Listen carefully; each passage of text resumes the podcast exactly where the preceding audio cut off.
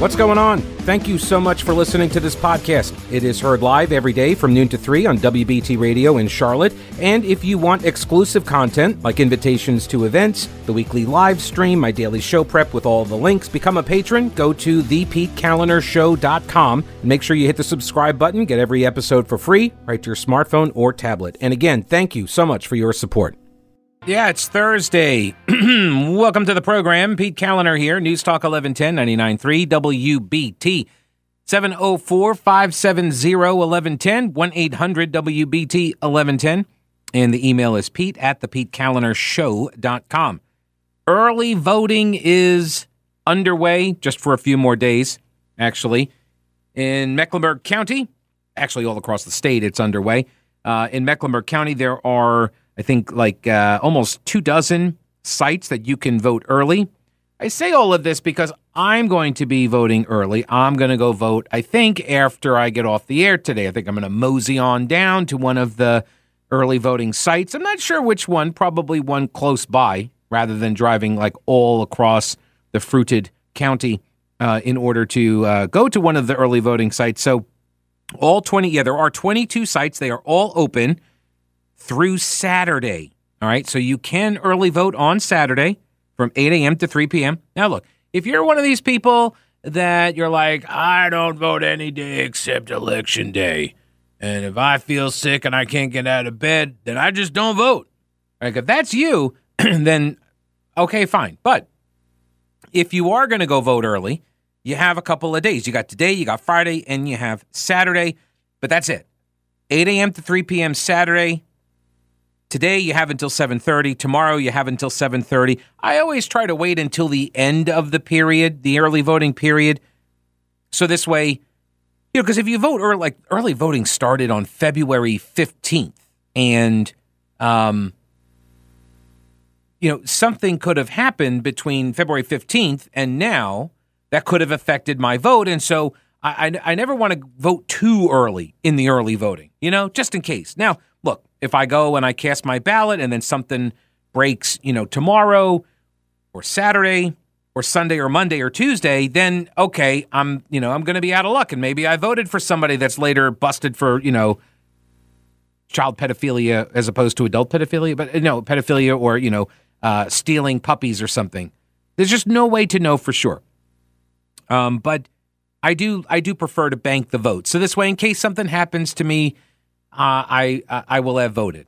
You know, and uh, I don't have to worry about getting to the election. Now, some days, some election days, I do go vote on election day. I can do that as well. Sometimes it is more convenient for me to do that.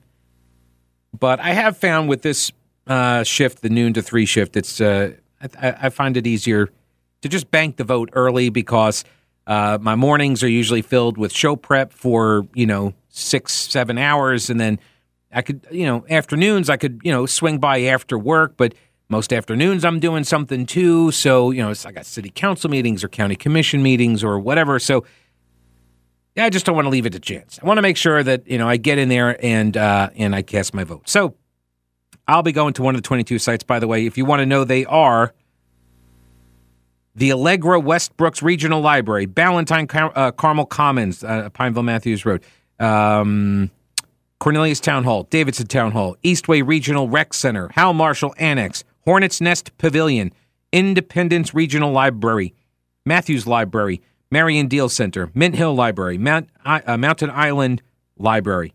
I almost said lake there. Do not go vote in the lake. Huntersville, North County Regional Library, Pineville Library, Steel Creek Masonic Temple Lodge, which is across the street from the library. They do the car show down there. Anyway, South County Regional Library, South Park Regional Library, Tuckaseegee Rec Center, University Area. It doesn't say what, just says University Area. So I guess you just kind of you just kind of show up into the university area and just kind of look around, I guess, for the signs. It's weird. Well, it has an address 9315 North Tryon Street. Uptown Overstreet Mall. Oh, at the Overstreet Mall. You can vote at the Overstreet Mall? It's interesting. Huntersville, David B. Waymer Rec Center, and finally the West Boulevard Library. There you go. Those are your early voting sites. All right, so I am curious. Um, who do you like for the various races?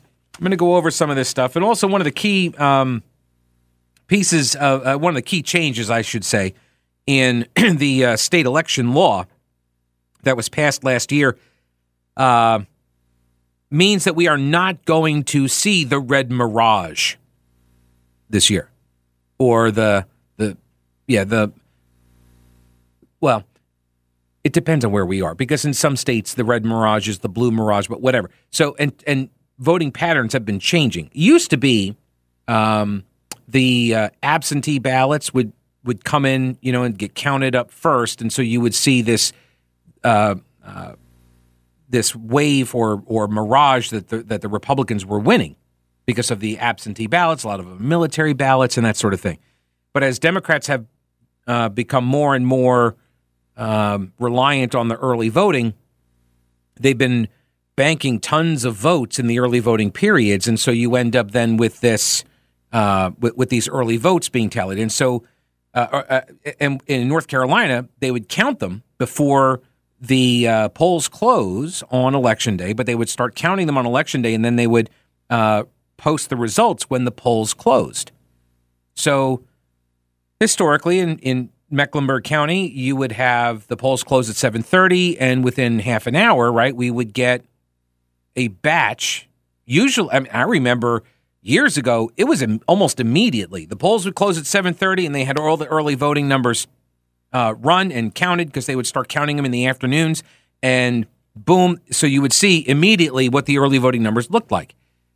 And so that's where you would see a lot of the uh, the Democrats make their initial gains with the early vote totals. And then election day totals, you would have to start, you would have to, you know, see Republicans kind of eat away at that lead all night long. This year is not going to be that way. State Board of Elections sent out a press release and it outlines what to expect here because it's going to be different this year. So do not expect results at 7:30. Don't expect them at 8. Probably don't even expect them before 8:30, by the way. As a result of recent changes in state law, in-person early voting results will be reported later than usual on election night for the 2024 primary. This in turn may cause election day results to be reported later as well. In the past, county boards of elections could tabulate early voting results before the close of polls and then report those results almost immediately at 7:30 on election night. Under changes in the state law, county boards now have to wait until 7:30 to quote close the polls on early voting tabulators and begin the process of counting and reporting results of ballots cast during the early voting period. Now, um, on the one hand, I understand the rationale behind this, and I was going to read to you uh, one of the uh, attorneys who works for the Senate, the state Senate, uh, a guy by the name of Brent Woodcox. I was going to read to you his uh, Twitter thread that he put up last night explaining the rationale behind this. But uh, and so I bookmarked it on Twitter, and then this morning I uh, opened up the Twitter machine and I went to my bookmarks and went to pull it up, and it's it's not there. I'm, I thought that's weird. I thought I bookmarked that thing. Okay, well you know what? I, fine, I'll just search his name. And so clickety clickety click, and that account has been deleted. Really? Indeed. Apparently, the lawyer, one of the lawyers, and I've talked about Brent Woodcox on the program for years. I've read his stuff on uh, for years. He is one of the attorneys that works in state senator or for state senator Phil Berger and the Senate leadership. And he has been you know, on Twitter for years and years, mixing it up and arguing with people, arguing with me. I mean, like I've I've gotten into fights with the guy. Um, but he offers, you know, a legal viewpoint, but also a uh, you know, a defense of whatever the leadership's positions on various things are. I think the last thing that we had gotten into a big fight over was the uh, um, Medicaid expansion, right? When when he's trying to tell us that no, actually, now it's good. You know, all, all of those years that we've been arguing against the Medicaid expansion, now we're in favor of it, and you know, you're you're a jerk face for you know not signing on to this, even though I'm the one that's maintaining the principle, right? And you're the one that changed your view. Now, like I'm somehow in the wrong, like I'm the maroon because I believed in what I was arguing, and you apparently did not. Whatever. So he um he deleted his account. Not sure really why. Um, however, it was pointed out to me that there is litigation around this election law, and so perhaps his uh, his tweet storm last night about this election law might not have been the best thing, uh, the most prudent thing to do pending litigation. But that being said, there there are some pros to this as to why you would you know not have the counting early, which is that it inspires a lack of confidence. It undermines confidence in the system because people they see you know, most people don't know how the the counting of the votes occurs. And so when they sit down and they're watching the returns and all of a sudden they see this huge lead for the Democrats and they're like, "Well, how they how did that happen?" Right? They don't they don't understand. And so now it's going to be okay, you know what? We're going to we're going to report all of this stuff after the polls close, 7:30. You start counting then. Now, what that means though for big counties, urban counties like Mecklenburg is that they can't start counting early on election day. They can't count the early ballots that are already closed down, right? That's already ended. Early voting is already over. They can't start counting them until they start counting everybody. And so it means a delay. And so for large counties like ours, we're probably not going to see numbers start rolling in until after, I don't know, 8.30, 9 o'clock. I do know also that it seems to only get worse every year, slower and slower and slower. I don't know why. I'm old enough to remember when, you know, 15 years ago, 20 years ago, after the 2000 election of W over Al Gore, and they brought in these electronic machines, we were getting results almost immediately. Now it seems like, you know, there are delays and there are system, you know, system errors across the entire state. I don't know. I do know I'm way late for a break. All right. Do the current world events have you wondering whether we are teetering on the edge of catastrophe? Are you concerned it's going to reach our shores? Okay. So what are you doing about your concerns? Let me help. Carolina Readiness Supply at carolinareadiness.com. Whether you're looking to expand your emergency preparedness supplies or you have no idea where to even begin, Carolina Readiness Supply can help you. Food, water purifiers, tools, first aid kits, instructional materials, camping and hiking supplies even, because being prepared is just smart. Carolina Readiness Supply has 2,000 square feet of supplies and educational materials that you'll need for any kind of emergency. In Waynesville and always at carolinareadiness.com, veteran owned Carolina Readiness Supply. Will you be ready when the lights go out? The email is pete at the. Tim sent me the message via email quoting H.L. Mencken, every election is a sort of advance auction sale of stolen goods. Um. Oh, the uh, the university area polling location is the Kohl's, the old Kohl's department store. Hmm. Okay. Um. Right. So early voting is uh, underway. You got a couple more days through Saturday. Um, one of the races, and I heard uh, Brett Jensen talking about this uh, yesterday morning with uh, Bo and Beth on their uh, morning show. And uh, then the Charlotte Observer did the story today on the same sort of dynamic here, which is that uh, Pat Cotham may have a bit of a fight on her hands. Pat Cotham, county commissioner, Democrat, the top votainer in multiple elections votainer. It's a better word than vote getter. Come on, people. Let's make it happen. Okay. But uh, there's now some uh, some wish casting or concern that Pat Cotham and even Vilma Leake might not make it through the primary on Tuesday. According to the Charlotte Observer story, a pair of veteran Mecklenburg County commissioners uh, are watching institutional support shift I thought this was interesting. Institutional support. Because when I read the organizations that uh, that are you know being identified as institutional support, I took that as uh, activist base. The activist activist base. That's where the shift is occurring. Um, five candidates, including three incumbents, are running for three at-large Democrat nominations on the Board of County Commissioners in the March 5 primary. Okay, so you've got um, no Republicans running. So whoever clears this primary, they're going to win. they're going to take all three of the seats. There are three seats available. Democrats have five candidates for those three seats. So the top three votainers will win the three seats. So you got to finish in the top three. Had there been any Republicans running for the offices, these top three Democrat votainers would then face the top three Democrat or uh, Republican votainers, and whoever wins out of that race would become the county commissioners. Right? That's that's the uh, at-large system. But because there are no Republicans, top three votainers of these Democrats win, and this might be the problem now for Pat Cotham because she generally enjoys some support among unaffiliateds and even Republicans who don't have any other choice. Uh, but she will get some of their vote, and that is unacceptable to the activists. Unacceptable. All right. Hey, maybe you have heard by now DraftKings Sportsbook is coming to North Carolina. It's coming soon on March 11th to be exact. DraftKings is one of America's top-rated sports books with same-game parlays, money lines, and props. The best features like odds boost and live betting and social betting groups where you can share your bets with your friends in real time. DraftKings is safe, it's secure and reliable, and best of all, you can deposit and withdraw your cash whenever you want. And it all starts on March 11th. Download the DraftKings Sportsbook app now and then place your bets on your favorite sports once it goes live. And again, it goes live on March 11th. And now here's the disclaimer.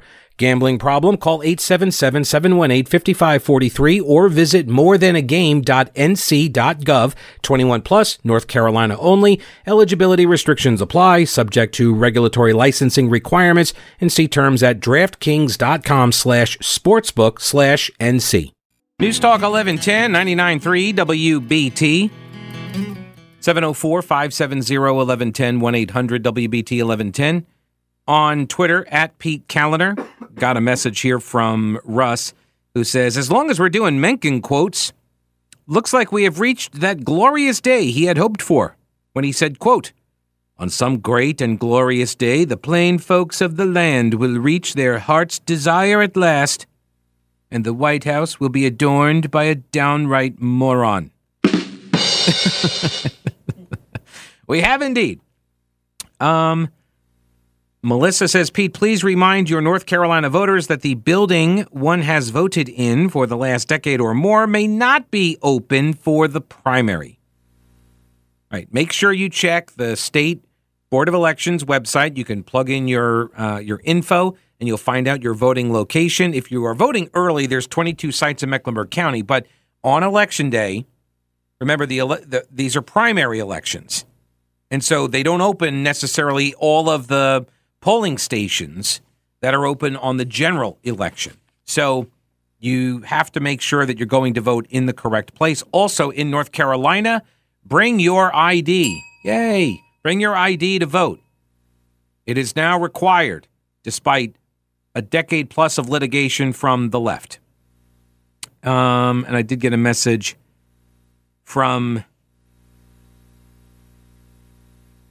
FN Dude 2003. All right, whatever. He says some Cabarrus County folks running for local office are having a rally tonight, 7 o'clock.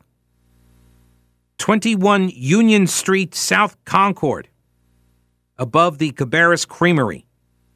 Well, I have heard that it rises to the top. That's sorry.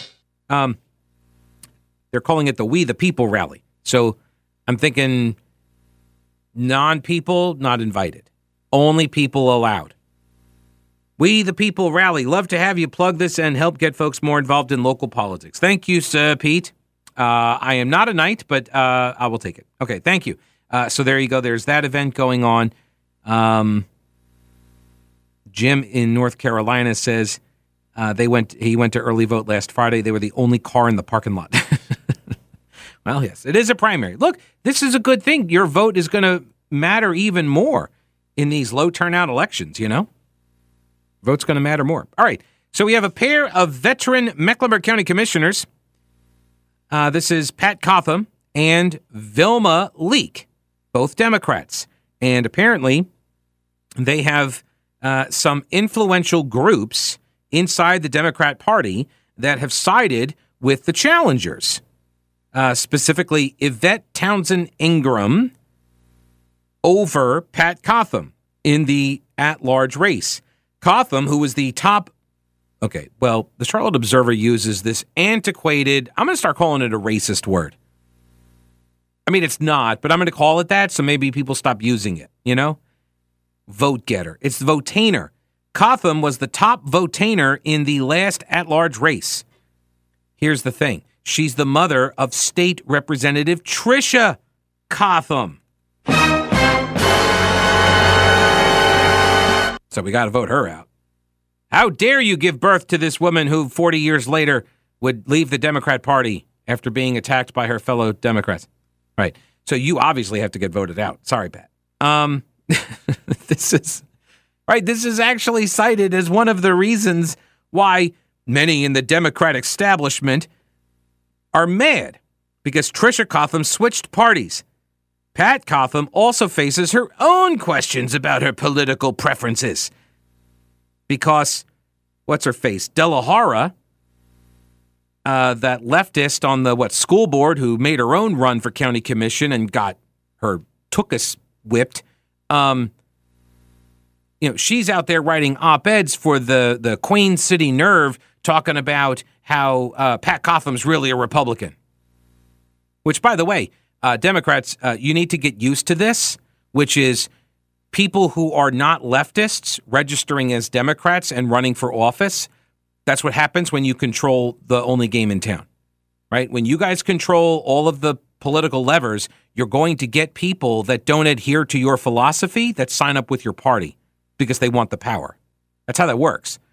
It's, been a problem for the Republicans at the national level for a while. That prompted the Tea Party reaction right? The grassroots versus the establishment, all of that fight.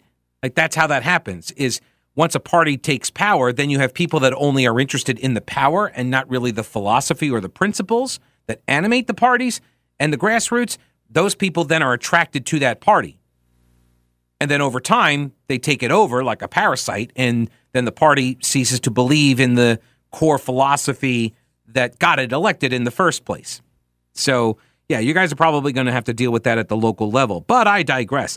Um, at the district level, Charles Osborne picked up notable endorsements and donations in his quest to unseat longtime District 2 County Commissioner Vilma Leake. Leake first won her seat for Clarity in 2008 and served 11 years on the Charlotte Mecklenburg Board of Ed before that. That's where I first met her when she was on the Board of Ed for Clarity. She always says that.